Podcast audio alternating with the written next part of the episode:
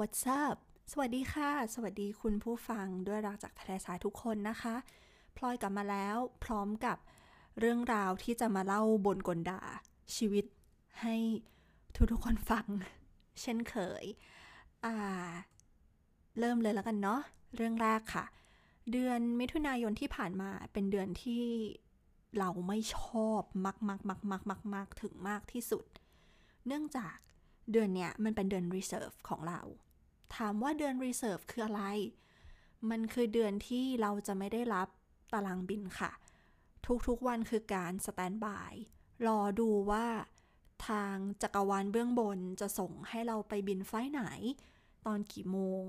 โดยเขาจะมีการรอ stand by สองแบบ 1 คือ home stand by ใช้เวลาทั้งหมด 8 ชั่วโมง กับอีกอันนึงคือ airport standby ที่ใช้เวลาประมาณ 4 ชั่วโมง เราจะต้องแต่งตัวเต็มที่แบกกระเป๋าที่แพ็คไว้สำหรับอากาศทั้งร้อนหนาว แล้วก็ไปนั่งจุ้มปุ๊กอยู่ที่ออฟฟิศเพื่อรอให้เขาเรียกให้เราไปทำงาน สาเหตุที่มันจะต้องมี reserve แบบเนี้ย เพราะว่าในกรณีที่คนลาป่วยล่วงหน้าไม่นาน หรือว่าเขาขาดคนไปบิน ไม่ก็เปลี่ยน เครื่องบินใหม่ เราต้องใช้คนเพิ่มอะไรเงี้ยค่ะ เขาก็จะเลือกพวกเราเนี่ยแหละที่ที่เหมือนเป็นตัวฟรีอะไปทำงาน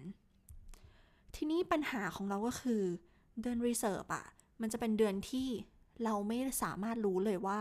อนาคตทั้งเดือนนั้นน่ะ มันจะเป็นยังไง เราจะต้องไปบินไฟล์ไหน ต้องเตรียมตัวอะไรบ้าง ซึ่งสำหรับคนอย่างเราที่ไปทำงาน หนึ่งชั่วโมง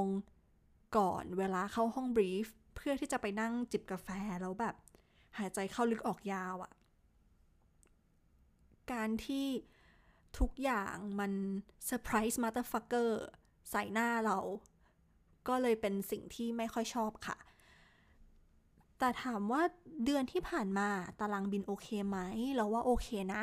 เป็น flight ที่ถ้าอยู่ในตารางปกติเราจะ happy มากๆ แต่เนี้ยแหละ ด้วยความที่เราไม่รู้ว่าเราจะไปไหน เตรียมตัวไม่ถูก ทุกอย่างมัน last minute ไปหมดเลยทำให้เราไม่ชอบ คือเราไม่ใช่คนที่แบบสามารถ go with the flow นอนกี่โมงก็ได้ ตื่นกี่โมงก็ได้ flexible กับการใช้ชีวิตอะไรอย่างเงี้ยอ่าเราค่อนข้างที่จะต้องแพลนล่วงหน้าก่อน เราชอบที่จะรู้ว่าไปบินไฟนี้ ไปบินอีกไฟหนึ่งแล้วจากนั้นเรามีวันหยุด แต่เนี้ยทุกอย่างมันแบงค์หมดเลย ให้วันหยุดหรือเปล่าก็ไม่รู้ จะให้ไปบินหรือเปล่าก็ไม่รู้ แล้วกว่าจะได้รู้ก็คือ6โมงเย็นที่เขาจะเปลี่ยนตารางวันรุ่งขึ้น ผลก็คือเราต้องใช้ชีวิตแบบวันต่อวันค่ะนัดเพื่อนก็ไม่ได้ แพลนเรื่องการทำงานอื่นๆ ก็ทำไม่ได้ขนาดนัดหมอฟันอะ เรายังต้องเลื่อนนัดสองสามรอบเลย เพราะว่าเขาดึงเราไปบินอะไรอย่างเงี้ยนั่นแหละ ก็ค่อนข้างเป็นเดือนที่วุ่นวาย มากๆ ไม่ชอบอย่างรุนแรง ก็ก็ดีที่มันสิ้นสุดกันแค่นี้ค่ะ จบนั่นแหละ อัปเดตเรื่องที่ 2 เกี่ยวกับเรื่องการทำงานเหมือนกัน ในที่สุดบริษัทก็ส่งอีเมลให้เราไปทำ US Visa แล้วจ้ะ ที่เฮอนี่เพราะว่าเราไม่อยากไปอเมริกาเลยทุกคน คือ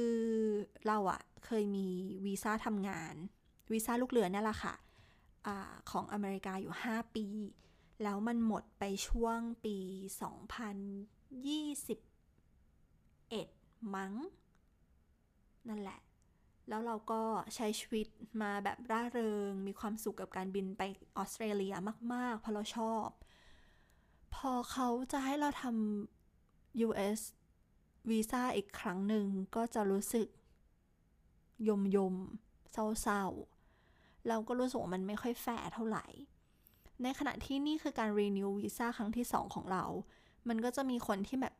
ฉันไม่เคยทำ US เลย นี่คือไฟล์แบบ US ครั้งแรกของฉัน blah blah อะไรเงี้ย ซึ่งตลอด ช่วงชีวิตของเราในการทำงาน economy แล้วเราต้องบินไปไฟล์ US อย่างน้อยเดือนละสองครั้งอะมันเหนื่อยมากเลยอะแล้วถ้าเกิดเราจะต้องกลับมาทำสิ่งนี้อีก ไม่ไหวแล้วนะ ไม่อยากทำไม่โอเค ไม่ happy เห็นมันในตารางแล้วก็รู้สึกว่า holy shit why why me อะไรแบบเนี้ยค่ะ แต่ก็นั่นแหละ ไม่มีทางเลือก อะไรมากเท่าไหร่ คือนึกถึงสมัยตอนอยู่ Economy อะที่มันทำ US Visa แบบ เอ้ย US Flight สองครั้งต่อเดือน สมมุติว่าเราบินไปนิวยอร์กอย่างเงี้ย บินไปปุ๊บกลับมาปั๊บมีวันหยุดสองวัน flight ต่อไปคือแบบบินไปมิลานแล้วไปบินไปนิวยอร์กต่อ อะไรแบบเนี้ย แล้วเราก็แบบมันเหนื่อยมากเลย มันไม่ไหวแล้วมันไม่โอเค เรื่องดีเรื่องเดียวคือเงินดี ได้ชั่วโมงบินเยอะ แต่พอแก่ตัวขึ้นเรื่อยๆอะค่ะ มันก็เริ่มเหนื่อย แล้วเหมือนกันกับการบินไฟยาวแบบ 16 17 ชั่วโมงอะไรแบบเนี้ย คือแลนไมแลนไปถึงเมกา แล้วก็รู้สึกว่าอายุสั้นลง 2 ปีอะแล้วก็แลนกลับมาดูไบก็คืออายุสั้นลงแบบอีก 2 ปีเช่นกัน สมองจะอ้อง พอไม่รู้ว่าตอนนี้ฉันอยู่ประเทศอะไรออยู่ใน time zone ไหน แล้ว เลโอเวอร์ที่เราไปอยู่ที่นั่นน่ะ บาง flight อะมันก็แค่ 24 ชั่วโมงเท่านั้น ซึ่งแบบขอโทษเธอนะ 24 ชั่วโมงอะ ยังปรับเวลาไม่ได้เลยก็ต้องกลับแล้วอะไรเงี้ยเราก็เลยแบบยมเหนื่อย ไม่อยากทำไม่อยากไป ตอนนั้นน่ะ ถึงจุดที่ว่าอยากจะโยนเอาพาสปอร์ต ใส่เข้าไปในแบบ washing machine อะเครื่องซักผ้า แล้วก็กดปั่นแม่งเข้าไป แล้วก็ไปบอกบริษัทว่า oh I'm sorry เหมือนแบบ I put it by mistake อะไรเงี้ย จะโดน warning จะโดนอะไร ก็ช่าง จะต้องไปทำพาสปอร์ตใหม่ ไปทำ UAE วีซ่าใหม่ ก็ทำได้อะแต่แบบไม่เอาแล้วอะไม่ทำ US แล้วอะไรเงี้ย ซึ่งก็ยังไม่ถึงจุดที่จะทำแบบนั้นค่ะ แต่มันแบบ so close อะ so close มาก ๆ ที่จะโยนทุกอย่างลงไปใน เครื่องซักผ้าแล้วก็ให้มันปั่นสักแบบชั่วโมงครึ่งอะไรเงี้ยให้มันละลายไปจนแบบไม่เหลือเศษซากความเป็น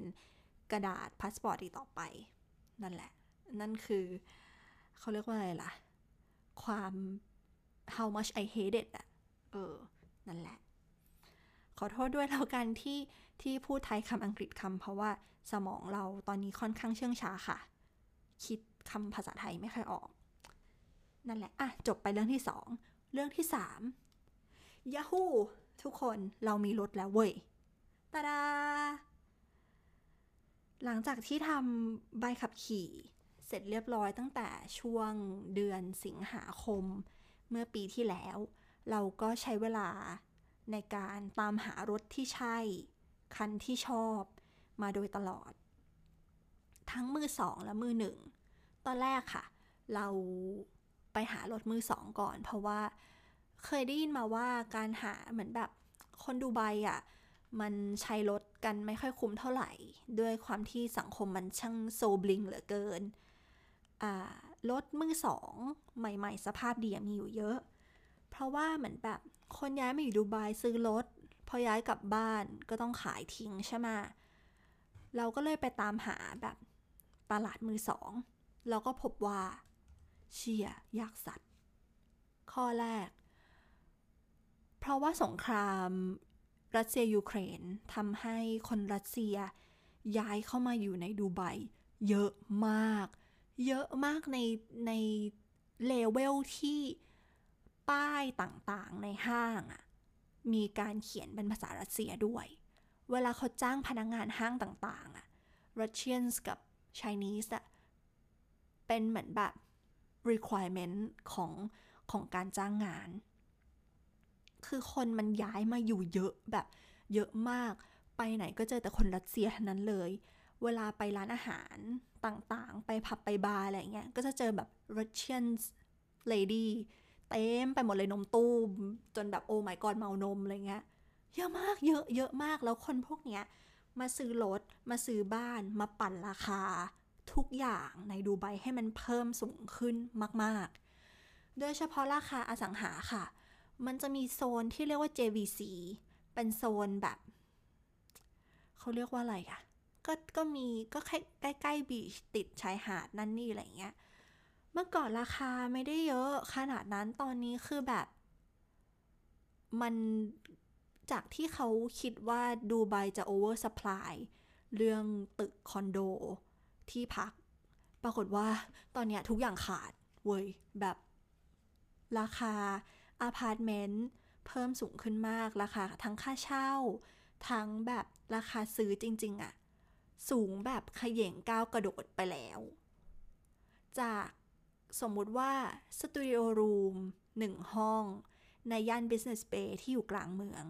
เมื่อก่อนขายอยู่ที่ 6 ล้านบาท ตอนนี้ราคาพุ่งขึ้นไปแบบ 10 ล้านแล้ว ก็มีความช็อกช็อกกันนิดนึงค่ะ ตอนนี้ก็คือเหมือนเขาเรียกว่าอะไรล่ะ วงการอสังหาที่นี่ก็เฟื่องฟูเบิกบาน ทีนี้มาพูดถึงรถบ้าง รถมันก็เลยโดนกว้านซื้อไปหมดเลยเว้ย ทั้งรถมือสองทั้งรถมือหนึ่ง เราตอนแรกก็คิดว่า เออ เดี๋ยวค่อยค่อยดูรถแล้วกัน เราใช้วิธีการเช่ารถก่อน ปรากฏว่าขนาดค่าเช่ารถอะ่ะ มันยังแพงขึ้นเลย แล้วแพงขึ้นแบบ 3-4 เท่าด้วยซ้ำก็เลยไม่เอาละ ถ้าเราจะเช่ารถเราต้องจ่ายราคานี้งั้นสู้เราซื้อไปเลยดีกว่า ทีนี้เราก็มานั่งดูค่ะ ว่าเราจะซื้อมือหนึ่งหรือมือสองคือมือหนึ่งที่อยู่ใน requirement ของเราอะเอ้ยไม่สิ เราพูดถึงมือสองก่อน มือสองที่เราอยากได้อะเราเราอยากได้รถที่ไม่เก่ากว่า 5 ปี แล้วก็ หลักกิโลอะไม่เกินแสนหนึ่ง ซึ่งไอ้พวกเนี้ยแม่งโดนซื้อไปหมดแล้ว มันเหลือรถที่แบบ 10 years back อะปี 2015 อย่างเงี้ย หรือแบบใหม่ๆหน่อยก็ 2016 ขับมาแสนกิโลกว่านิดๆ ซึ่งเราที่ไม่รู้เรื่องรถยนต์เลยอะก็รู้สึกว่าเป็นแบบชิ้นเนื้อปลามันที่ ที่หน้าตาโดนหลอกง่าย แล้วก็เดินเข้าไปในดงฉลาม ที่เต็มไปด้วยคนที่พร้อมจะหลอกเราตลอดเวลา คือในดูไบอะค่ะ มันจะมีการาจก็คือเหมือนเป็นซุ้มรถนั่นแหละอะมันจะเป็นซุ้มรถที่ตั้งตั้งตั้งตั้งตั้งตั้งอยู่ แล้วก็เอารถอะมาจอดไว้ในลาน แล้วเราก็คือเดินเข้าไปในนั้น แล้วก็เลือกช้อปปิ้งรถ ถ้าเกิดว่ารถคันไหนถูกใจ ก็มาคุยกับเขาเขาจะเหมือนแบบอธิบายนั่นนี่นู่นน่นให้เอาเอาเล่มเอาบุ๊กเลตต่างๆ มาให้ดู ซึ่งคิดถึงเขาเรียกว่าอะไรอะให้นึกถึง Transformer ภาคแรกที่ตัวเอกเดินเข้าไปเลือกรถอะ feel ประมาณนั้นเลยเว้ย แล้วเราเป็นผู้หญิงที่ดูแบบเป็น Asian โง่โง่หน้าตาดูไม่รู้เรื่องอะไร แล้วก็เดินตอกตอกตอกตอกเข้าไปในนั้นน่ะ โดนหลอกชัวร์ แน่ๆ มั่นใจ เพราะมันก็จะมีรถบางคันที่ภายนอกดูดีมาก แต่ว่าเครื่องข้างในอะโดนถอดทิ้ง เอาไปขายหมดแล้ว แล้วก็ใส่แบบพวกเครื่องยนต์ที่มีปัญหาลงมาแล้วก็หลอกขาย หรือไม่ก็อุ๊ยราคาดีดีรถดูใหม่ใหม่ แต่เคยผ่านการชนอย่างรุนแรง มาแล้วในต่างประเทศแล้วเขา import เข้ามา ซ่อมด้วยช่างอินเดียและปากี แล้วก็เอามาขายใหม่ อะไรแบบเนี้ย เราก็เลยรู้สึกว่า เชี่ย ไม่น่า work ว่ะ feel นี้ไม่ดีแน่ๆ ก็เลยตัดสินใจว่าโอเคงั้นเราจะซื้อรถมือหนึ่งก็แล้วกัน ไม่ใช่ว่ารถมือหนึ่งจะไม่มีปัญหา ถ้าเกิดว่า ดวงซวยจั่วได้รถคันที่มีปัญหาขึ้นมาเราก็ต้องซ่อมอยู่ดี แต่ว่าเราน่าจะลดความเสี่ยงในการโดนหลอกลงได้ ทีนี้ก็วนกลับมาปัญหาเดิมค่ะ รถมันหายไปหมดดูไบแล้ว รถที่เราอยากได้อะเราอยากได้ compact SUV ที่สามารถใส่เซิร์ฟบอร์ดของเราได้ requirement มีแค่นี้ แล้วก็อยากได้สีแดงมากๆรถคันแรกของเราเราเรามีความใฝ่ฝันว่าเราอยากได้สีแดง เพราะฉะนั้นเราก็คือจะมุ่งหาแต่รถที่ตรงสเปคเรา ทีเนี้ยเราก็เลยไปจองรถมาทุกคน ไปจองรถมากับ 2 โชว์รูม อันแรกคือคุณไดเราอยากได้ฮุนไดโคนาค่ะรุ่นล่าสุดปี 2023 ที่หน้าตาแม่งโคตรฟิวเจอริสติกเลยเว้ย ถ้าทุกคน Google ไปพร้อมๆกัน ก็จะเห็นว่าหน้าตารถแบบเนี้ย ถ้าไม่ชอบอะ่ะ ก็เกลียดไปเลย เพราะมันดูแบบวากันดามากๆอะ่ะ อ่า เดี๋ยวพิมพ์ไปด้วย โคนาฮุนไดตะดึม เนี่ยเนี่ยเนี่ยเนี่ยแล้วก็กดไปที่รูปภาพใช่ไหม แล้วก็ให้ให้หาสีแดงด้วย ทุกคนคะหน้าตาน้องน่ารักมาก ๆสำหรับเราเอ่อน้องหน้าตาเหมือนแบบ เหมือนเขาเรียกว่าอะไรอะฉลามหัวค้อนอะเออ จริง ๆ คือ มันมีความเหมือนฉลามหัวค้อนบางอย่าง ไม่เข้าใจเหมือนกันว่าทำไม แต่เราชอบและเราอยากได้สีแดง แล้วมันก็จะมีแบบที่เป็นรถไฟฟ้าด้วย แล้วก็เป็นรถที่ใช้น้ำมันปกติ ซึ่งดิฉันก็เดินเข้าไปในโชว์รูมลาลาลาที่เช็คไซด์โรดไปคุยกับเขาเขาบอกว่าโอ้มาดาม ตอนนี้ไม่มีหรอกต้องใส่ชื่อลงไปใน waitlist ซึ่ง waitlist เนี่ย ใช้เวลาประมาณ 4 เดือน เดี๋ยว you ก็จะได้รถ นี่ก็โอเค say yes ได้เลยจ้า จ่ายตังค์ลาลาลาเรารอรถมา ร่วม 6 เดือน ก็ยังไม่มีวี่แวว ไปถามเขาเขาก็บอกว่าอ๋อมันไม่มีต้องรอ next shipment ต้องรอนั่นนี่นู่นโน่นนี่ก็เลยแบบไม่อยู่คือฉันรอมา 6 เดือนแล้ว แล้วก็พร้อมที่จะจ่ายเงินสดด้วยซ้ำ เป็นคนใจปั้มซื้อรถเงินสดมึงบ้าแต่นั่นแหละ anyway เอาพูดถึงการซื้อรถเงินสดก่อน ทุกคนคะในไทยอะเขาชอบให้เราไปทำเรื่อง finance ในการซื้อรถใช่ไหมเหมือนเซลก็จะ prefer การแบบ refer เราไปหาธนาคารมากกว่าที่จะซื้อเงินสด แต่ที่เนี่ยมันกลับกัน ใครมีเงินสด ได้รถไปได้เลย สมมติว่าเรามีเช็คหนึ่งใบ หนีบใส่กระเป๋าไว้ ไปดูรถ ถ้ามีปุ๊บเราจ่ายปับ๊บรถเป็นของเราทันที นั่นแหละ แบบเขาพี่เฟอร์แบบนี้ เขาพี่เฟอร์การที่จะหยิบเงินขึ้นมาเป็นฟอนแล้วก็ฟาดฟึ่มลงไปตรงโต๊ะแคชเชียร์แล้วก็ให้แคชเชียร์นับหน่อย แล้วก็จัดการทุกอย่างเรียบร้อยเซ็นชื่อแก๊กแก๊กแก๊กแก๊กเสร็จได้รถ เนี่ยมันเป็นวิถีชีวิตแห่งความแบบ so bling so rich อะเออ ซึ่ง เราก็คุยกับเขาเรื่องโคนาว่าเราอยากได้มากจริง ๆ แต่เขาบอกว่าให้รอ next shipment next shipment ซึ่งไอ้ next shipment เนี่ย มันมาเว้ย แต่เขาอะตัดรถไปให้คนอื่นก่อนเรา ที่มาพร้อมกับเงินสุเงินถุงเงินถังและเงินสดเดี๋ยวนี้เจ้าเดี๋ยวนี้อะไรเงี้ย ซึ่งเราก็แบบกูก็มีเงินเหมือนกันนะเว้ยทำไมอะทำไมทำไมพี่ถึงแบบ เอารถหนูไปให้คนอื่นเขา เขาก็แนะนำอีกตัวหนึ่งมาว่าเงินไม่เงินก็ไป อีกคันหนึ่งไหมที่ที่มันใหญ่ขึ้น แน่นอนราคามันแพงขึ้น เราก็เลยไม่เอาเซโนด้วยความมาดมันว่าไม่ฉันจะไม่ง้อเธออีกแล้ว แล้วเราก็ไปตามหารถคันอื่นที่โชว์รูมอื่นค่ะ ผลก็คือเราไปเจอเคียรุ่นโซเน็ตอะทุกคน Google เคียโซเน็ต2023 ยอดเยี่ยมยิ่งใหญ่อลังการ สาเหตุที่อยากได้เคียโซเน็ต2023 เพราะอะไรคะ เพราะว่ามันมีสีแดง แล้วเป็นแดงที่ดูแบบ แดงไม่ซิ่ง แดง แดงเข้ม แดงเบอร์กันดี แดง certificate แดงแบบผู้ดีผู้ดีเก่าอะไรเงี้ย แล้วรถหน้าตาแบบค่อนข้าง conservative มาก ๆ ดูเป็นแบบ typical SUV อะ เมื่อเทียบหน้าตากับโคนาที่แบบรู้สึกว่าโอ้ my god มันช่างเฟี้ยวฟ้าวใหม่เหลือเกินอะไรเงี้ย เออ เราก็มาดูโซเน็ตพอลองนั่งในรถที่เป็นรถตัวอย่างก็รู้สึกว่า เออ คันนี้ก็โอเคนี่นา เหมือนแบบ เครื่องก็ลดลงมาจากของโคนาเครื่องมัน 2.0 โคเน็ตน่าจะอยู่ที่ 1.4 ก็ประหยัดน้ำมันมากขึ้น บลาบลาอะไรเงี้ย นั่นแหละ อ่า ดูน่ารักดูดี ก็เลยจองรถไปอีก คันหนึ่งเฮ้อคุณพระดิฉันจ่ายตังค่าจองรถเยอะมากนะ เช่นเคยค่ะ ปัญหาเดิมเลย ให้เรารอ next shipment แม่งไม่มาสักที ไม่มีของ เราถามเขาแล้วว่าเหมือนแบบ ชื่อฉันอยู่ในลิสต์คนที่เท่าไหร่ เมื่อไหร่ถึงจะได้รถบลาบลานันนี่นุ่นโนนก็ได้รับการ ประวิงเวลามาตลอดว่าแบบเออเดี๋ยวมันก็มาเนี่ยชื่ออยู่อยู่ในลิสต์แล้ว นั่นนี่อะไรเงี้ยแบบเดี๋ยวจะส่งแบบอัปเดตมาให้ I keep you posted บลาบลาบลา bullshit มันทำเหมือนเดิม มันทำเหมือนเดิมกับที่กับที่คุณได้ทำกับเรา ก็คือใครเดินเข้ามาในโชว์รูมแล้วมีตังเลย ก็คือได้รถไปเลยจ้า เราก็เลยไม่รอแล้ว จนกระทั่ง สัปดาห์ก่อนนี้ นั้นเราไปกินชาบูกับเพื่อน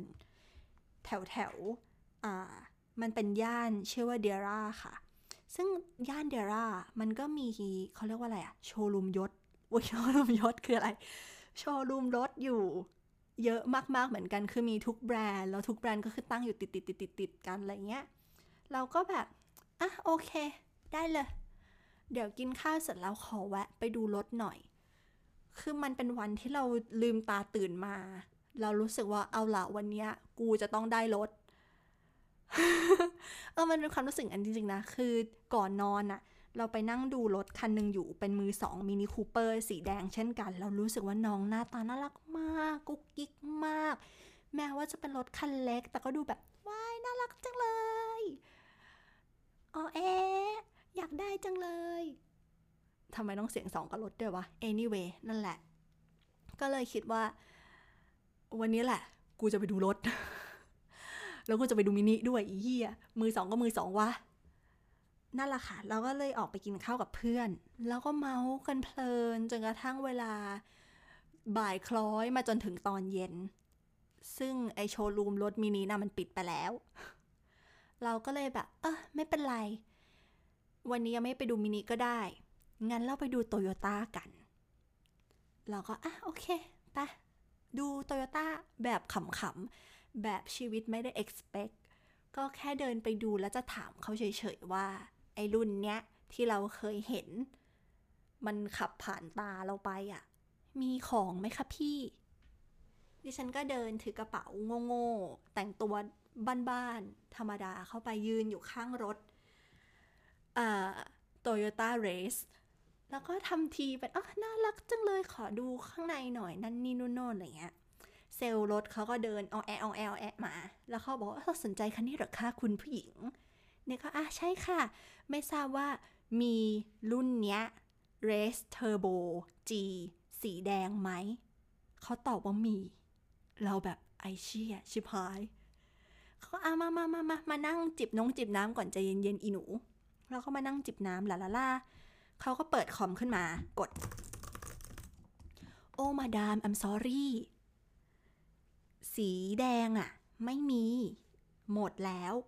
ของเพิ่งเข้าเมื่อวานนี้คือวันศุกร์บ่าย ตอนเนี้ยวันเสาร์เย็น หมดแล้ว เราก็แบบ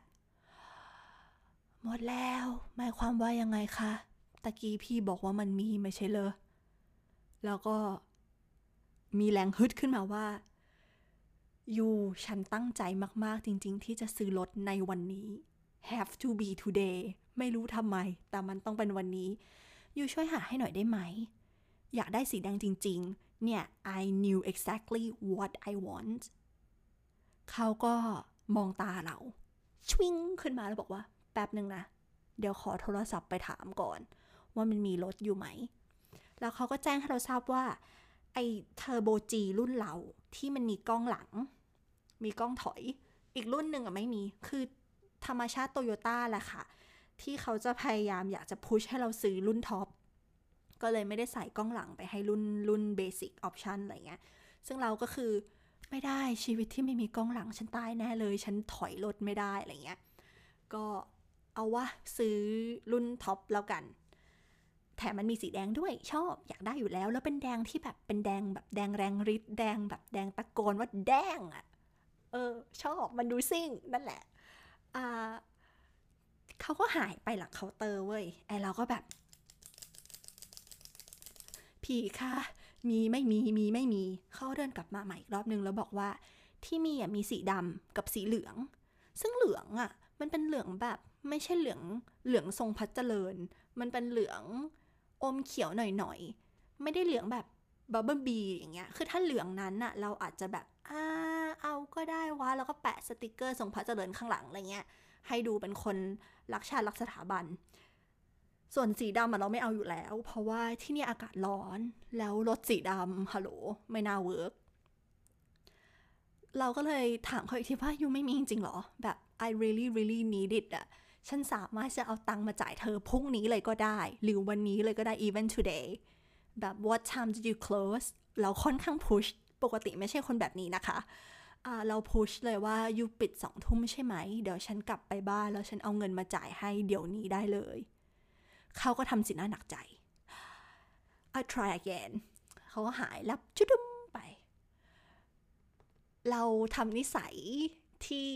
ที่เราไม่น่าทำก็คือไปตัดคิวคนอื่นนะแน่ ๆ อย่างที่โชว์รูมรถอื่นทำกับเรา สุดท้ายเราก็กลายเป็นแบดกายเอง ก็รู้สึกผิดอยู่เหมือนกัน แต่ก็นั่นแหละค่ะ is the way of life ละมัง้งนั่นแหละ ที่นี่เขาก็กลับมาอีกทีหนึ่งเว้ย แล้วเขาก็บอกเราว่า มี แต่รถอะอยู่อาบูดาบี เราก็แบบเคได้ ให้ฉันไปอาบูดาบีไหม เขาบอกว่า no no no no ไม่ต้องไม่เป็นไร เอางี้ ฉันจะใส่ชื่อ you ไว้ใน system ก่อน ว่า you จองรถคันนี้แต่ว่า you อยู่ดูไบคือเรารู้สึกว่าระบบเขาอะทำแยกกันระหว่างแต่ละ state ของ UAE อะค่ะ อาบูดาบีจะมีโควต้าของเขา ดูไบก็จะมีโควต้าของดูไบรัฐอื่น ๆ ที่มีโชว์รูมโตโยต้าก็จะมีโควต้ารถของตัวเองอะแต่ทีเนี้ยเหมือนเขาข้ามไปอาบูดาบีเพื่อที่จะไปจองสิ่งนั้นให้เรา แล้วเขาก็บอกว่ายูต้องเอาเงินน่ะ มาจ่าย เป็นค่าจองรถภายในวันพรุ่งนี้ แล้วต้องจ่ายเหมือนแบบกี่เปอร์เซ็นต์ของราคารถ ขอโทษค่ะ กี่เปอร์เซ็นต์ของราคาราคารถเราไม่แน่ใจ แต่มันอยู่ที่สองหมื่นแฮมแล้วก็โอเคได้ วันนี้หรือว่าวันพรุ่งนี้ฉันควรจะมา เขาบอกว่า เออ ถ้าวันนี้ไม่น่าทัน เพราะว่ามันหกโมงแล้ว แล้วเขาก็จะเหมือนแบบชิฟเขาหมดอะตอนหกโมงพอดี เพราะฉะนั้นอยู่มาใหม่วันพรุ่งนี้ได้ไหม แล้วก็เอาเงินมาจ่าย แล้วเขาก็จะขอบัตร UAE ID card เราอะเก็บไว้ เหมือนเป็นหลักประกันอะไรเงี้ย แล้วเขาบอกว่า make sure you came early เพราะว่าเขาไม่แน่ใจว่าเขาสามารถที่จะโฮรถคันนี้ที่มันอยู่ในโคต้าของอาบูดาบีอะได้นานไหม แล้วก็แบบโอเค fine I'll come back tomorrow morning กลับบ้านมายาฮูกูจะได้รถแล้วมีความสุขจังเลย วันรุ่งขึ้นก็คือเอาตังค์ไปจ่ายเขาลาลาลาเซ็นเอกสารชอบชับชอบชับชอบชับเรียบร้อย แล้วเขาบอกว่า วันที่จะได้รับรถอะก็คือ อีกสองวันต่อจากนี้ ก็คือวันอังคาร เราที่รีเซิร์ฟไม่รู้ด้วยซ้ำว่าชีวิตในวันรุ่งขึ้นน่ะ จะได้หยุดหรือไม่ได้หยุด ก็แบบเอาแล้วไงชิบหายแล้วกูทำไงดีวะเขาก็บอกว่า ถึงแม้ว่าอยู่อะจะจ่ายตังค่าจองไว้เรียบร้อยแล้วอะ แต่ว่า due to high demand เราก็สามารถที่จะแบบ คืนค่ามาจำอยู่ได้เหมือนกัน ถ้าเกิดว่ามันมีคนมาตัดหน้าอยู่อีกทีหนึ่งนี่ก็แบบ มันจะมีใครมาตัดหน้ากูอีกหรอวะต้องต้องพยายามขนาดไหนหรอกับสิ่งนี้อะไรเงี้ย ซึ่งเราก็บอกเขาว่า คืออย่างนี้สถานการณ์ชีวิตเราอะมันเป็นว่า เราไม่รู้ด้วยซ้ำว่าวันพรุ่งนี้เราจะต้องไปบินหรือเปล่า อย่าพูดถึงวันอังคารเลย บ่ายวันเนี้ยกูจะโดนไหมก็ไม่รู้ เพราะฉะนั้นน่ะ แบบ please please please อะโฮรถคันนี้ไว้ได้ไหม แล้วฉันจะ confirm อีกที ตอนคืนวันจันทร์ ว่าวันอังคารฉันมารับรถได้หรือเปล่า ถ้าไม่ได้ให้เพื่อนฉันมารับรถแทนได้ไหม เขาก็แบบ ก็ได้แหละ แต่ว่าอยู่ต้องเซ็นแบบหนังสือมอบอำนาจลั่นนี่นู่นโน่นน่ะ ให้ไว้ก่อนล่วงหน้านะ ในกรณีที่ถ้าคนอื่นน่ะจะมารับรถแทน ซึ่งใจเราก็คือ เชี่ยรถคันแรกในชีวิตอะเราอะต้องเป็นคนขับมันกลับบ้านปะวะ จะให้เพื่อนมาขับแล้วแบบแบบเขาเรียกว่าอะไรอะขับมาแล้วจอดไว้ข้างนอก หรือให้เพื่อนรับรถมาแล้วต้องลำบากเขาไปทำนู่นทำนั่นทำนี่เกี่ยวกับรถให้อย่างเงี้ยหรอ ไม่น่า work อะกลับมาก็คือนั่งเครียดค่ะ เครียดจริงจังว่าแบบ เชี่ยเอ้ย กูจะโดนไปบินไหมวะ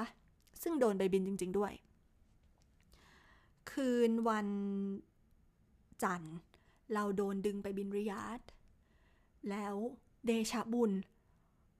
เครื่องบินอะแลนถึงดูไบหกโมงเช้าพอดีเป๊ะ โชว์รูมอะเปิดสิบเอ็ดโมง แล้วก็แบบ โอเคไฟกูรอดแหละ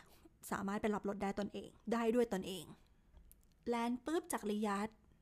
นั่งรถบัสกลับมาที่บ้าน อาบน้ำเรียบร้อยสระผมลาลาลางีบไปประมาณชั่วโมงหนึ่งแล้วก็ตื่นมาใหม่ เพื่อที่จะไปเอารถที่โชว์รูม ซึ่งเราก็นัดเพื่อนไปด้วยอีกคนนึง เพราะว่าเราด้วยความที่เราไม่ได้ขับรถมานานมากๆแล้วอะค่ะ จอดรถยังไงก็ลืมไปแล้วอะทุกคน แล้วนี่คือจะขับรถใหม่ เอี่ยมอ่อง ออกจากโชว์รูมแล้วกลับบ้านอะโหโคตรน่ากลัว ก็เลยชวนมิวไปด้วยเป็นเพื่อนกัน ขอจิบน้ำแป๊บหนึ่งนะจ๊ะอะซึ่งก็ขอขอบคุณมิวมากๆมากๆมากๆมากมากมากที่กล้าเสี่ยงตายนั่งไปด้วยกัน ทีนี้เราไปถึงโชว์รูม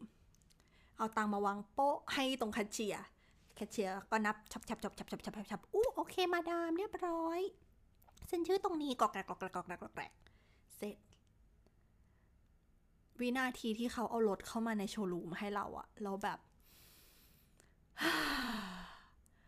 มันเป็นความตื่นเต้นอะทุกคน นี่คือของชิ้นใหญ่ ไม่ใช่ใหญ่ที่สุด ที่ซื้อให้ตัวเอง ใหญ่ที่สุดที่ซื้อให้ตัวเองคือคอนโดที่ยังผ่อนไม่หมด แต่เนี่ยคือเป็น complete brand new car ที่เราซื้อด้วยตัวเอง แบบพ่อแม่ไม่ต้องมาลำบากผ่อนให้ อะไรอย่างเงี้ย มันดูเป็น big achievement อย่างหนึ่งสำหรับเรานะ ไม่รู้สิ เราแบบ เออมันรู้สึกภาคภูมิใจยังไงก็ไม่รู้แปลกๆ การรับรถของที่เนี้ยตลกมากเลยค่ะ คือที่ไทยอะเขาก็จะมอบแบบเป็นกุญแจอันใหญ่ ๆ ปลอมๆที่เป็นป้ายให้เราใช่ปะแล้วก็ถ่ายรูปหนึ่งแชะ เรียบร้อยว่าเรารับรถแล้วอะไรเงี้ย ที่เนี่ยเขาไม่ทำแบบนั้นเว้ยเขาเอาผ้ากำมะหยี่ สีแดงอันใหญ่อะมาคุมรถไว้ทั้งคัน แล้วเขาก็ถ่ายตั้งกล้องถ่ายวิดีโอ แล้วเขาก็เหมือนแบบค่อยๆ ดึงผ้าออกจากข้างหลังอะ แบบชริงอย่างเงี้ย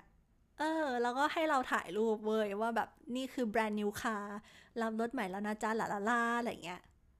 เออ ก็ก็เป็นพิธีการที่ที่ประหลาดดี นั่นแหละค่ะ อ่า จากนั้นความ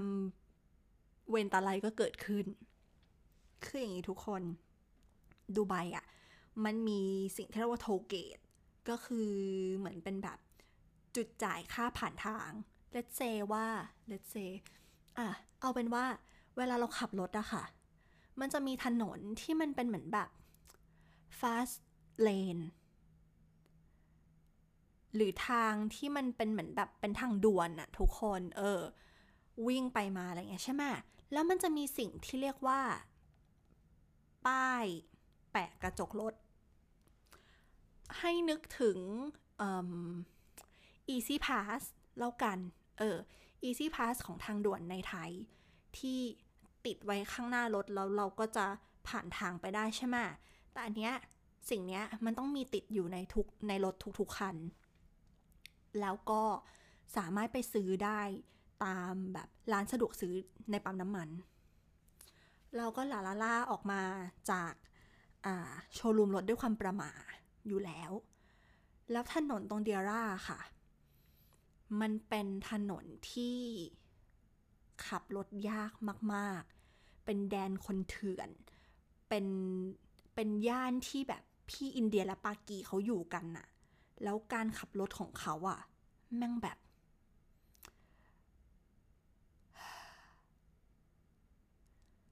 มันจะมีวงเวียนวงเวียนหนึ่ง ชื่อว่า Deira Clock Tower เป็นครั้งแรกที่เราโดนคนบีบแต่ปาดหน้าเราแล้วกดกระจกด่า แล้วเข้าใจฟิลคนที่แบบกูเพิ่งถอยรถไหมออกมา หรือเปล่ามันมันแพนิคอยู่แล้ว มันกลัวถนนอยู่แล้วแล้วยิ่งถนนรถเยอะๆ แล้วทุกคันพร้อมที่จะปาดหน้าตลอดเวลาไฟเขียวปุ๊บแม่งบีบแต่ทันทีเหมือนแบบ ถ้ามึงรีบขนาดนี้มึงก็มาตั้งแต่เมื่อวานอีสัตว์แต่นั่นแหละ เออ คือ ยากมากๆ แล้วจุดหมายปลายทางที่เราพินแมปไว้อะค่ะ คือเราจะตามหาปั๊มน้ำมันที่ใกล้ที่สุดเพื่อที่จะเอาป้ายอันเนี้ยไอ้ป้ายซาลิกเวนเนี่ย มาแปะรถ ถ้าเกิดว่าไม่แปะรถอะ่ะเราอาจจะโดนค่าปรับก็ได้ ซึ่ง เราไม่เคยคิดเลยว่าการขับรถ มันจะยากขนาดนี้อะ ด้วยความที่ถนนในดูไบอะมันเป็นถนนใหญ่มากๆ แล้วสมมติว่าเราอยู่ในเลน ซ้ายสุด แมปแม่งบอกว่า มึงปาดไปเลยขวาสุดแล้วออก exit นี้ ไม่ได้ปะวะ ไอ้เฮียกูจะเสี่ยงใต้ขนาดนั้นไม่ได้ เราก็เลยมิสแบบทางออกมิส exit วนไปไหนก็ไม่รู้แบบจากเดียร่า เราข้ามไปย่านเบอร์ดูไบ แล้วจากย่านเบอร์ดูไบเราไปนาดอัลไฮมา คือ โอ้โห คือเขาเรียกว่าอะไรล่ะ แล้วไอ้ย่านที่แบบ เราหลงไปอะทุกคน คือความรู้สึกนี้เป็นความรู้สึกที่ว่ามือถืออะกำลังรีรูทติ้งหาเส้นทางใหม่ให้อยู่อะแล้วเราก็ miss exit มันไปอีกแล้วอะแล้วมันก็ต้องนั่ง rerouting ใหม่ ซึ่งเราก็เหมือนแบบแล้วจะให้กูไปไหน ก็ต้องไปตามทางเขาใช่ไหม ก็เลยไปมันก็เลยยิ่งแบบหลุดไปไกลขึ้นกว่าเดิม จนไปอยู่ที่ไหนแล้วก็ไม่รู้อะไรเงี้ยจุดนั้นคืออยากร้องไห้มากๆอะ่ะ มันเป็นความเครียดที่แบบ ไอ้เหี้ยขอแค่กูกลับบ้านได้ไหมอะ่ะ ไม่เอาแล้วไม่หาปั๊มน้ำมันแล้วโดนปรับก็โดนปรับ เลิกพอกูจะกลับบ้าน ก็เลยบอกมิวที่นั่งข้างๆว่ามิว rerouting ใหม่ให้หน่อย ไม่เอาแล้ว ขอกลับบ้านไม่เอาแล้วแบบไม่ไปแล้วไม่หาปั๊มน้ำมันแล้วได้ไหมขอกลับบ้านแบบกลับบ้านเลย ขอตรงกลับบ้านเลย ไม่แวะไม่อะไรแล้ว ความ peak ก็คือรถออกใหม่จากโชว์รูมอะแม่งไม่เติมน้ำมันมาให้เว้ยจุดนั้นน่ะคือพนมมือ ว่ามึงอย่าดับกลางทางมึงอย่าดับกลางทางมึงอย่าดับกลางทางกูจะกลับบ้านให้กูกลับบ้านให้กูกลับบ้านเถอะให้กูกลับบ้านเถอะไอ้เหี้ยให้กูกลับบ้านเถอะกูไม่ไหวแล้ว แบบจะกรี๊ดแล้วอะสุดท้ายทางกลับบ้านมันผ่านปั๊มน้ำมันพอดีก็เลยตบไฟชแวบแล้วก็เข้าไปในปั๊มน้ำมัน พี่คะเติมเบนซิน 95 เต็มถัง เขาก็เติมปอกปอกปอกปอกปอกปอกปอกมาให้เต็มถัง แล้วเราก็ไปจอด parkingอยู่ด้านหน้าร้านสะดวกซื้อ แล้วก็เดินลงมาซื้อไอ้ป้ายที่เรียกว่าซาลิกค่ะ ไอ้ป้ายเนี้ยต้องแปะไว้ตรงหน้ากระจก แล้วมันก็ต้องเขาเรียกว่าอะไรอะทำการแบบ register ต่างๆบลาบลาบลาอะไรเงี้ย แล้วเราก็ต้องโหลดแอป ใส่ในมือถือ ชื่อว่า RTA Dubai คือ RTA อะมันเป็นเหมือนกรมขนส่ง ของที่นี่ แล้วในแอปอะเราก็ต้อง connect ว่าเราเป็นใครชื่ออะไรเอ่อ driving license number เท่าไหร่ plate number ของรถเท่าไหร่ แล้วที่นี่อะมันไม่มีสิ่งที่เรียกว่ารถป้ายแดงเว้ยทุกคันแม่งป้ายขาวหมดเลย คนอื่นเขาก็เลยไม่รู้ว่าอีนี่เพิ่งออกรถใหม่ นั่นแหละเหนื่อยเหลือเกิน ในแอปอะค่ะ มันจะมีสิ่งที่เรียกว่าซาลิกSalik ก็คือค่าทางด่วน แล้วเราก็สามารถเติมเงินเข้าไปในแอป ให้มันตัด Salik ของเราอะโดยอัตโนมัติ นอกจาก Salik แล้ว ในแอปดังกล่าวนี้ก็มี parking การ parking ในดูไบอะ มันจะมีทั้งจุด Public Parking ที่จอดฟรี และ parking ที่ต้องจ่ายตังค์ การจ่ายตังค์ก็คือง่ายมาก ในทุกๆจุดที่จอด มันจะมีเสาหนึ่งเสา แล้วก็ติดเป็นเหมือนแบบเป็นนัมเบอร์ของเขต เอาไว้ สมมติว่า H 6 1 6 เราก็เข้าไปในแอปดังกล่าวนี้ แล้วเราก็หา เหมือนแบบพิมพ์หา H 6 1 6แล้วก็กดจ่ายตังค์เขาก็จะถามเราว่ายูจะจอดที่เนี่ย แบบกี่ชั่วโมง ราคามันก็จะแตกต่างกันไปเรื่อยๆค่ะ ตามตามแต่ละจุดตามแต่ละที่อะไรเงี้ย แล้วก็ พอจ่ายตังค์ปุ๊บมันก็คือจะตัดผ่านแอปเราแล้วในแอปเนี้ยมันก็ผูกกับ Apple Pay คือง่ายมาก ง่ายแบบง่ายง่ายง่ายง่ายในการทำสิ่งนี้นั่นแหละเอออันนี้ก็คือมานั่งกดเล่นๆอยู่แล้วมันก็จะบอกด้วยว่าเหมือนแบบ parking ตรงนี้เต็ม แบบเขาเรียกว่าอะไร มันจะมีแมปเนาะว่า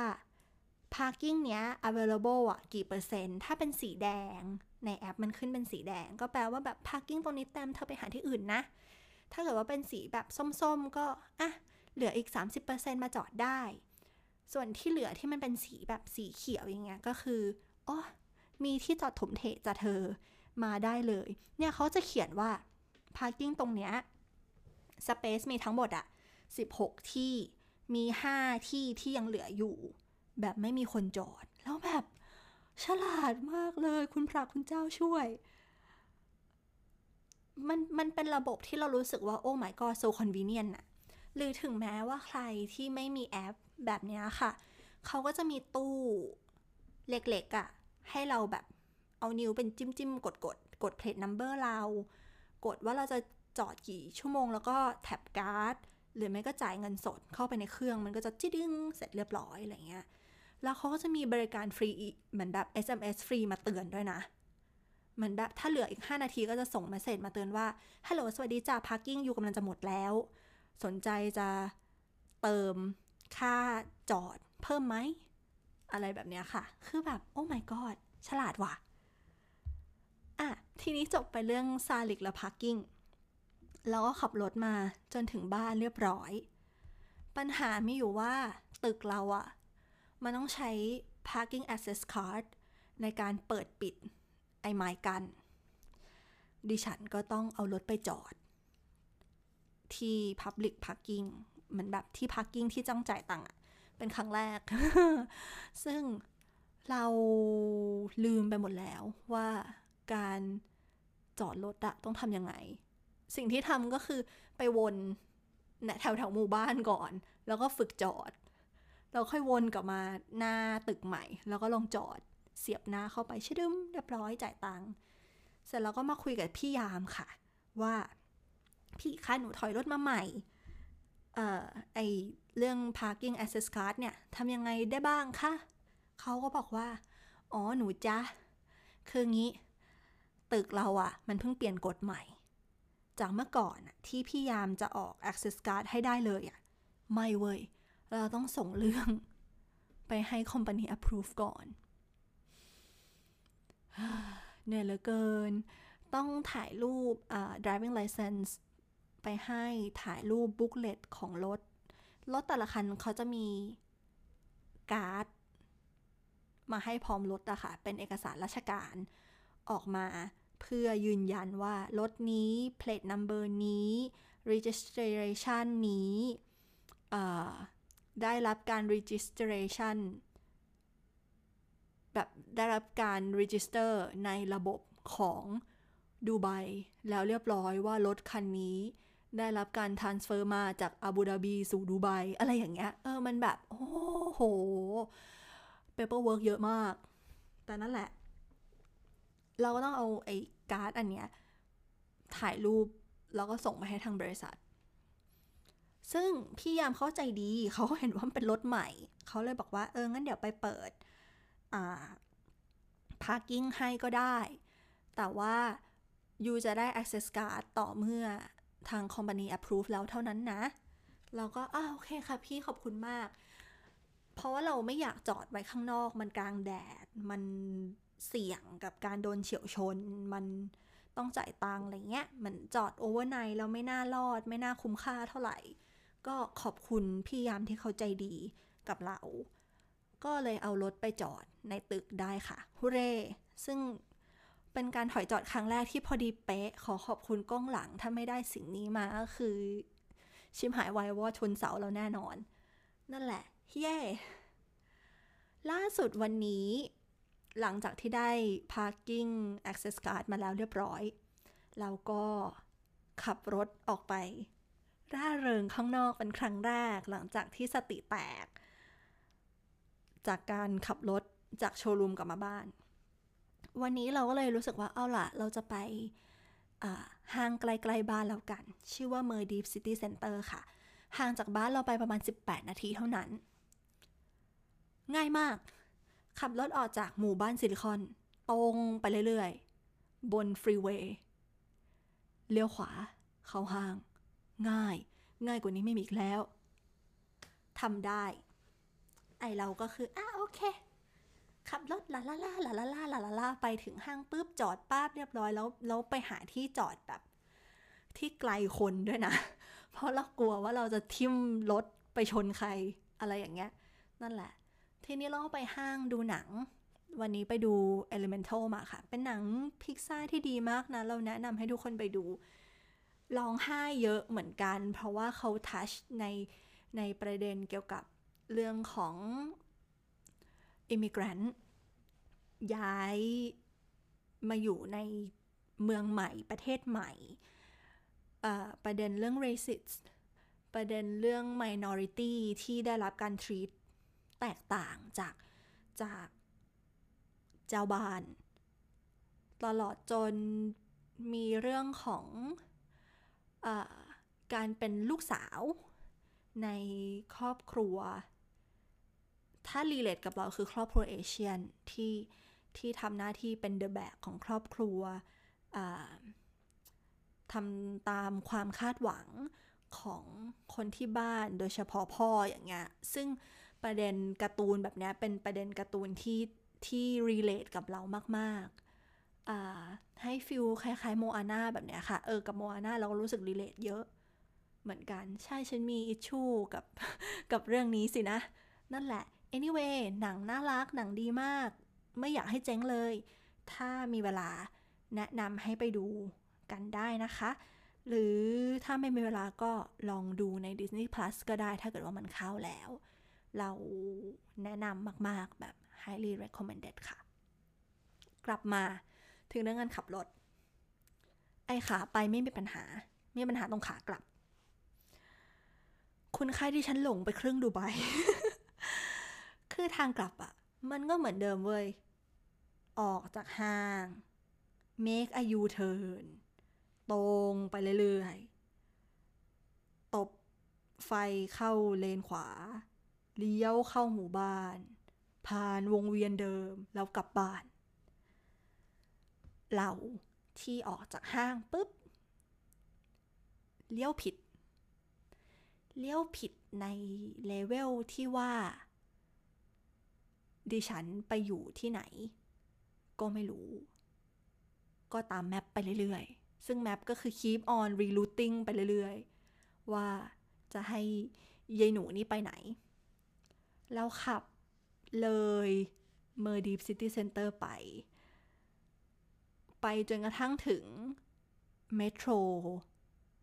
แถวแถว headquarter แถวแถวที่ทำงานเราอะแล้วความแย่คือ ดิฉันพุ่งเข้าไปในเลนที่ที่ตรงเข้าสู่ parking แล้วก็วนอยู่ใน parking เพื่อที่จะพยายามหาทางออก คือเราพุ่งไปไม่เชิงพุ่งไป เขาเรียกว่าอะไรล่ะ ไม่รู้ว่าตรงเนี้ยมันเลนที่เราอยู่ตรงเนี้ย เราเปลี่ยนเลนไม่ทัน แล้วเราก็เลยต้องอยู่เลนนี้ไป แล้วมันก็พาเราเข้าไปจนกระทั่งถึงในอาคารจอดรถ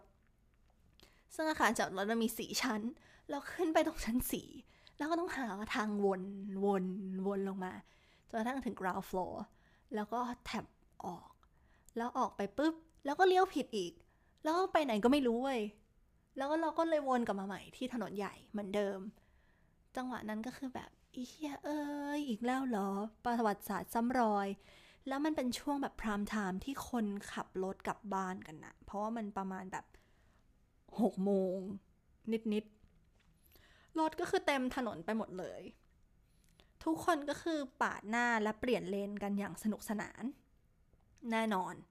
ดิฉันโดน คนบีบแต่ใส่เพราะว่าเปลี่ยนเลนกระทันหัน ซึ่ง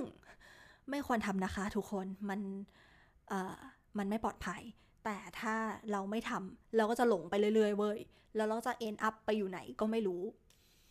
เราหลงจากหมู่บ้าน Silicon ข้ามไปอีกฝั่งหนึ่งของ Silicon ที่ชื่อว่า Liwan จาก Liwan เราหลงไปที่ Academic City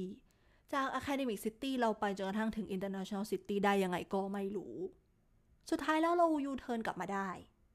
แล้วกลับมาถึง Silicon Oasisได้แบบครบ 32 จากที่จะใช้เวลาประมาณไม่เกิน 20 นาที ดิฉันล่อไปประมาณชั่วโมงครึ่ง กว่าจะกลับมาถึงบ้าน คือ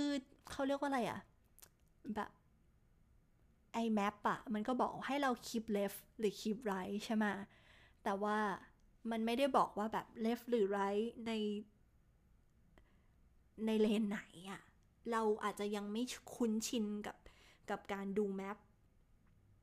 ด้วยมั้งคะ ก็เลยทำให้แบบเอางั้นกูอยู่เลนนี้เอาไอเชียเลนนี้แม่งเลี้ยวอย่างเดียวนี่หว่า มันไปตรงไม่ได้นี่นาเอากูต้องเปลี่ยนเลนแต่เดี๋ยวก่อน พอแท็กไฟเปลี่ยนเลนปุ๊บอีคันหลังก็คือเร่งขึ้นมาซะซะอย่างนั้นเหมือนแบบก็ก็กูจะไม่ให้แต่ฮัลโหลข้างหน้าแม่งเป็นเส้นขาวแล้วมึงไม่ให้กูตอนนี้ จะให้กูทำยังไง ก็ต้องเร่งเครื่องไปแล้วปัดหน้ามัน อะไรอย่างเงี้ยเป็นต้น ซึ่งแบบฉันก็ไม่ได้อยากจะเป็นคนเลวในท้องถนนหรอกนะ ฉันก็กลัวแบบโดนปรับโดนนู่นนั่นนี่โน่นเหมือนกันนะโว้ยแต่ก็นั่นแหละค่ะ เหมือนได้อันเลินทุกอย่างที่ร่ำเรียนมาจากจากเขาเรียกว่าอะไรอะจาก driving school เลยแหละจนจนรู้สึกได้ว่าวันหนึ่งเราอาจจะเป็นคนขับรถชนตีนคนหนึ่งก็ได้ เพราะว่าสังคมมันหล่อหลอมให้เราเป็นแบบนี้ อะไรอย่างเงี้ย คือแกป้าแบบ ไฟเขียวอะไฟเพิ่งเขียวตะกี้อะมึงคาดหวังให้กูออกตัวในจังหวะไฟเขียวพอดีเป๊ะ หรืออีเวนก่อนไฟเขียวหรอวะนั่นแหละค่ะ once again ถ้ามึงรีบนักมึงก็มาตั้งแต่เมื่อวานนี้โอ้ยแต่ถามว่ากลัวไหมกับการขับรถ ก็รู้สึกว่าไม่ได้กลัวขนาดนั้น เพราะหนึ่งเราไม่ได้ขับเร็วเกิน speed limit เราไม่ได้เขาเรียกว่าอะไรมีเหตุให้ต้องเบรกฉุกเฉินหรืออะไรแบบเนี้ย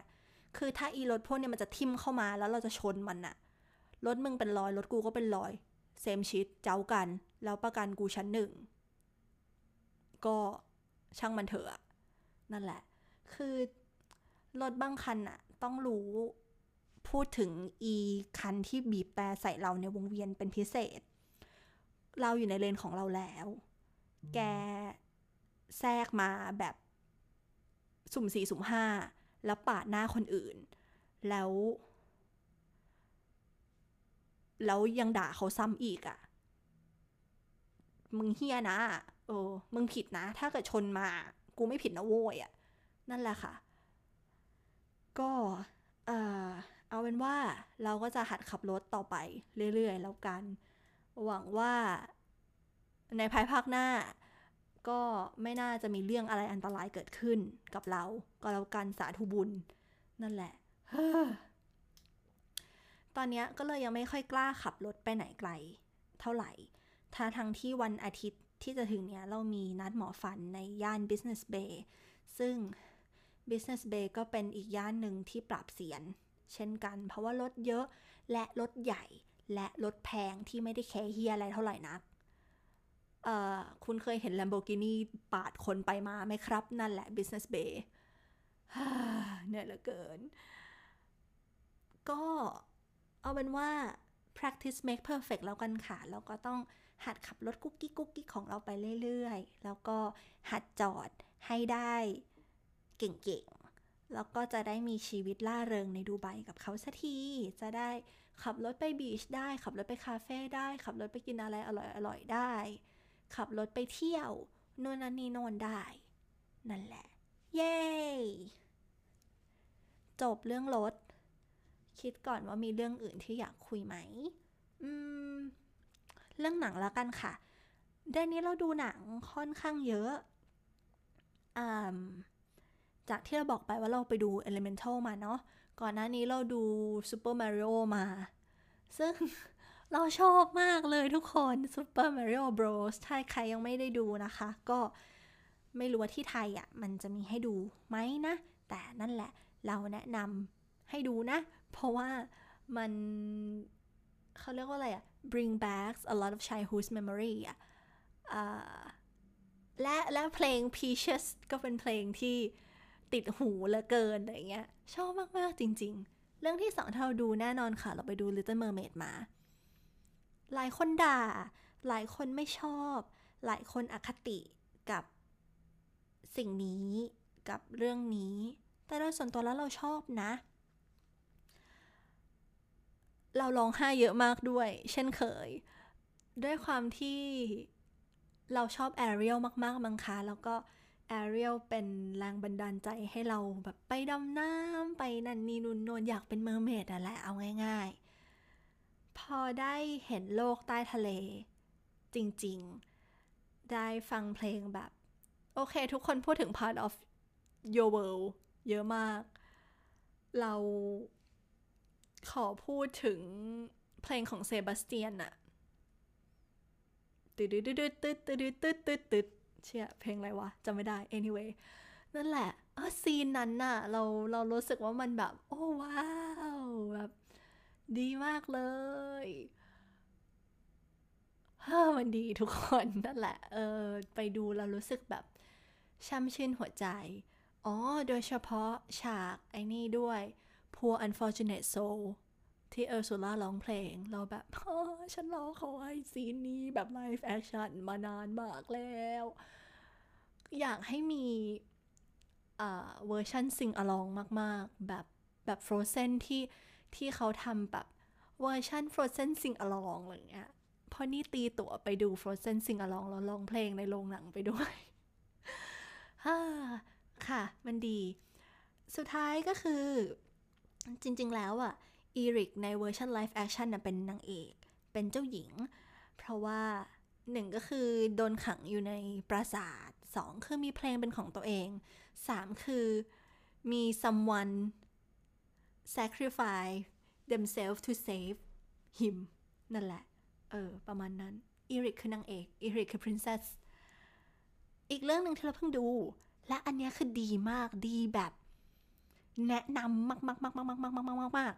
คือ Puss in Boots The Last Wish โหเราพูดเลยว่าวิลเลียนส์ตัวร้ายของค่ายหนัง DreamWorks อะ มันมีอยู่สองแบบหนึ่งคือเป็นแบดกาย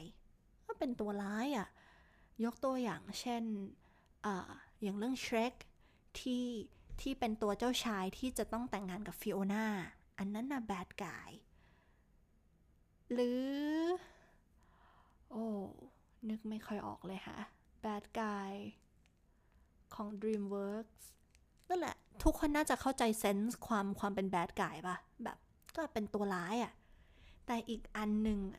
เป็น bad guy ในขั้นกว่าที่เรียกว่า Villains Villains ในที่นี้คือแบบ ให้นึกถึงตัวร้ายในกังฟูแพนด้า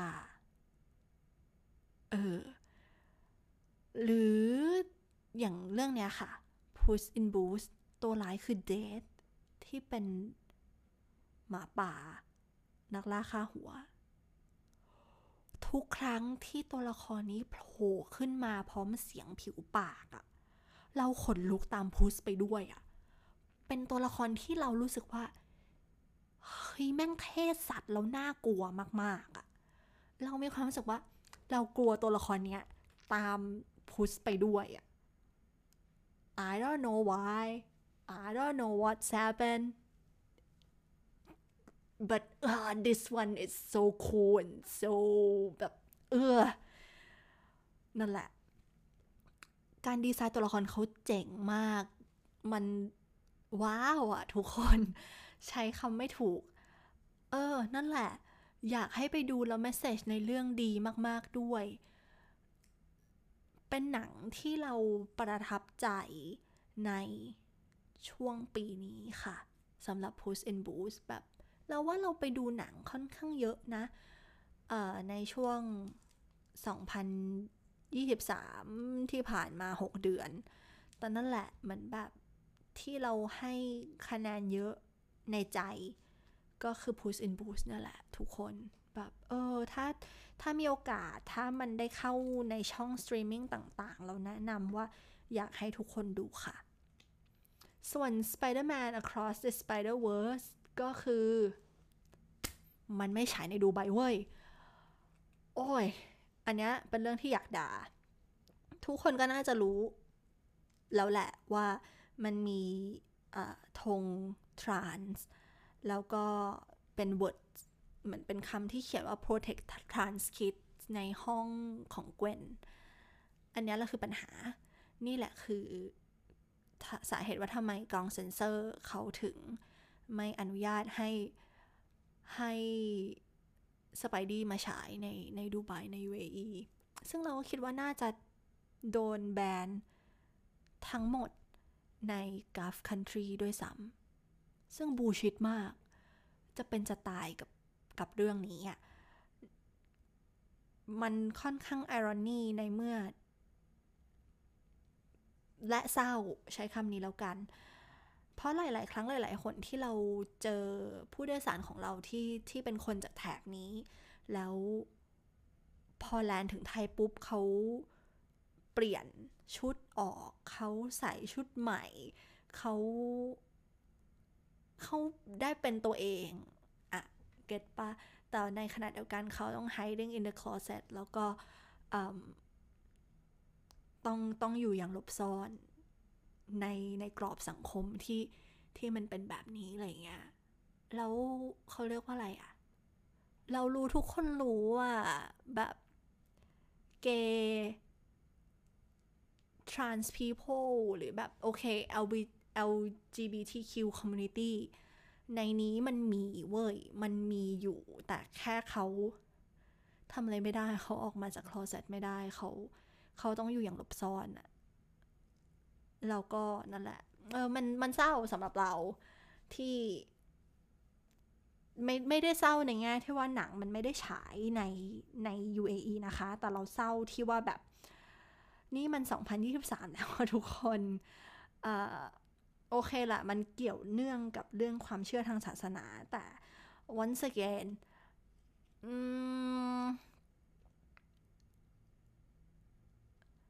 ศาสนาใด ๆ ไม่เชิงแค่เฉพาะอิสลามเท่านั้นนะคริสด้วยหรืออีเวนพุทธเองก็ตามที่ที่ exclude คนเหล่านี้ออกมาที่เชิร์ชไม่ยอมรับมองว่าสิ่งนี้เป็นเรื่องผิดบาป เป็นเรื่องประหลาดแปลก เป็นเป็นความบาปที่ไม่ควรทำอะไรเงี้ย เออ ไม่รู้จะพูดยังไงอะเหมือนแบบ มันมันมีสิ่งที่อยากพูดเยอะมาก แต่มันเขาเรียกว่าอะไรอะมัน ไล่เรียงมาเป็นคำพูด ไม่ถูก ก็นั่นแหละค่ะอ่า protect trans kid แล้วก็ protect คนใน community ด้วย Happy Prime Month แล้วกัน เออ จบด้วยนี้ Happy เดี๋ยวขอโทษค่ะ Happy Prime Month นะคะทุกคนเราอ่าเราขอจบ EP นี้ไปด้วย ด้วยการเฉลิมฉลองพรายมันก็แล้วกัน เราอยากไปพรายพาเรตในในไทยมาก แต่นั่นแหละ เราไม่ได้บินไปกรุงเทพสัทีก็ไม่ใช่แค่ว่าเราทุกคนจะตระหนักในเรื่องสิทธิของ LGBTQ เดี๋ยวขอโทษค่ะ น้ำที่เราดื่มคือวน์นั่นแหละ นี่คือสาเหตุว่าทำไม โอเคกลับมาใหม่ ไม่ใช่ว่าเราจะเห็นเกี่ยวกับเรื่องสมรสเท่าเทียม เรื่องสิทธิต่างๆของ LGBTQA+ community แค่เฉพาะในเดือน Pride เท่านั้น เราควรที่จะตระหนักรู้ถึงสิ่งเหล่านี้ในทุกๆวัน เช่นเดียวกันกับสิทธิเด็กและสิทธิสตรีด้วยค่ะ เฮ้ hey, จบ เหนื่อยมากหนึ่งชั่วโมงหนึ่งชั่วโมงตามที่สัญญิงสัญญาไว้นะคะคุณผู้ฟัง ก็เอาไว้พบกันใหม่ใน EP หน้า แล้วกันค่ะ ถ้าเราเขียนงานเราเสร็จเราจะกลับมาอัดให้ทุกคนฟังใหม่